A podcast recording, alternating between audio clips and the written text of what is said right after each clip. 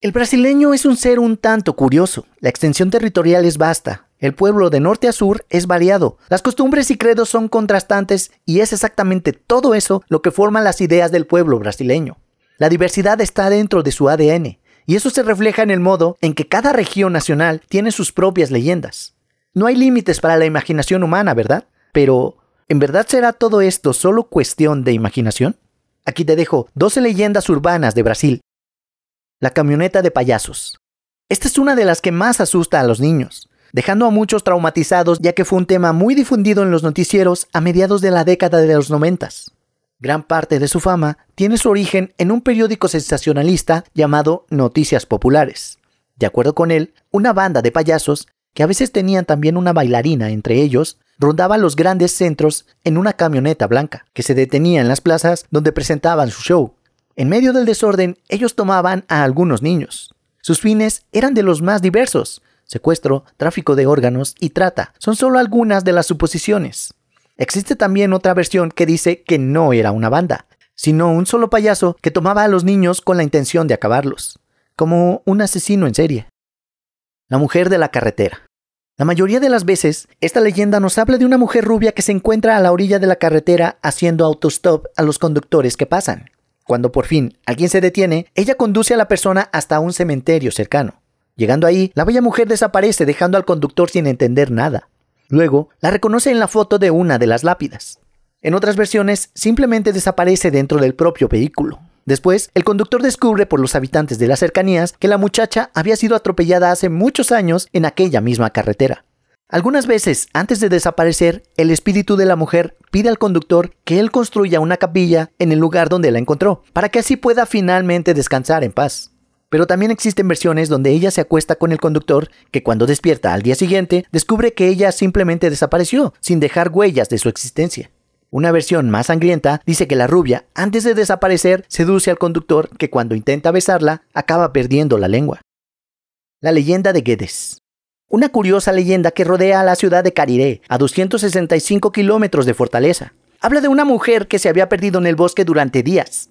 Sin conseguir encontrar el camino de vuelta, acabó por morir de hambre y sed, e irónicamente a solo 200 metros de conseguir ayuda. Los pescadores relatan que cuando van a pescar en el estanque se pueden oír los gritos de socorro de una mujer en medio del bosque. Otras personas, como una forma de respeto a la afinada Guedes, construyeron una cruz en el lugar donde fue encontrada muerta. Algunas personas dejan ahí platos de comida o botellas con agua y piden pequeños milagros a cambio. Le llevan velas y oran para que Guedes encuentre la paz eterna.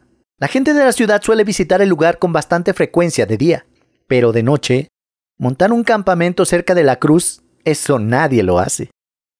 El juego de la copa.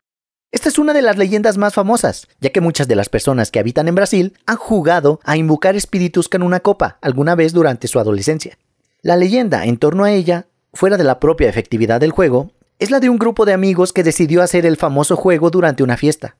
Uno de ellos no creía en esas cosas y en tono de burla decidió preguntar si alguien en aquella mesa perecería recientemente.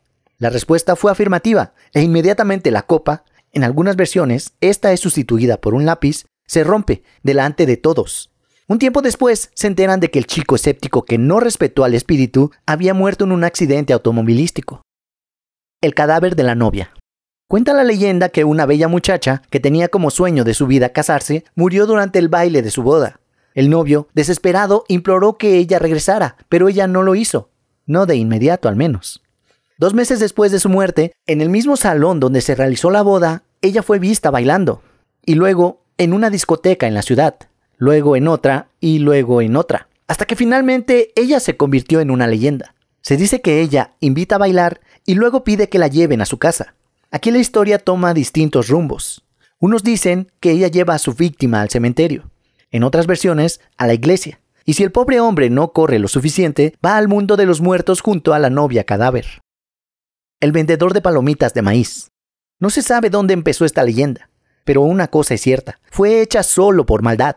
Pobres de los vendedores de rosetas de maíz que sufrieron a causa de esta historia tan mal contada. A finales de la década de los 80, los rumores empezaron a circular por Brasil, diciendo que los vendedores estarían usando droga en las palomitas, un truco de los traficantes deseosos de nueva clientela. salpicaban las palomitas que se vendían en las puertas de las escuelas utilizando sustancias en lugar de la tradicional sal.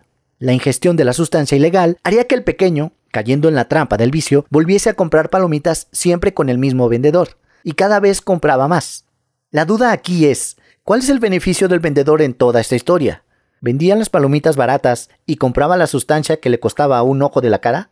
Por supuesto, esto no tiene sentido, pero fue un caso muy famoso en Brasil. Los muñecos malditos. Nadie podía resistir el encanto de las grandes mejillas de la aparentemente inocente alienígena del planeta Fofolandia. Fofao, personaje de televisión creado por Ori Valpesini, tuvo tanto éxito al lado del grupo del Globo Mágico a inicios de la década de los 80 que ganó su propio programa en la red Bandeirantes en 1986. No mucho tiempo después, logró tener su propio muñeco, hecho a su imagen, que se convirtió en el favorito de los niños, al menos hasta inspirar una leyenda urbana más allá de lo macabro. Se decía que el relleno del juguete no era precisamente para niños. Quien abriera su barriga encontraría dentro del muñeco un cuchillo negro. Pacto con el diablo era la explicación más popular, y la semejanza entre Fofao y Chucky, el juguete asesino, fue notada. Quien llegó a abrir el muñeco aseguraba que la columna vertebral de Fofao estaba hecha de un objeto puntiagudo. ¿Alguien sabe si esto es verdad? El cadáver embotellado. Cuenta la leyenda que Don Nildo, Dagoberto, Antonio, Roberto o Jesuino, el nombre varía entre leyenda y leyenda, era un empleado con más de 20 años de trabajo en Coca-Cola. Operaba uno de los tanques, que contenía el dulce sabor del capitalismo. Cuando accionó uno de los mecanismos, Nildo sintió una punzada en el corazón. Pronto, su cuerpo comenzó a debilitarse y falleció. Para su mala suerte, en el lugar donde estaba era bajo y sin protección, y abajo se encontraba el tanque del oscuro líquido. Habría permanecido ahí durante días. Su cuerpo se descompuso y fue embotellado. Esta leyenda fue tan fuerte que en su tiempo llegó a disminuir las ventas de Coca-Cola en territorio brasileño. Una variación de esta leyenda ocurre en la represa de agua de un pequeño pueblo, que abastecía de agua a toda la ciudad. La procesión de las almas. Se dice que una mujer vivía sola en una zona rural de Brasil y pasaba buena parte del tiempo mirando la calle por la ventana, al parecer una costumbre para ella.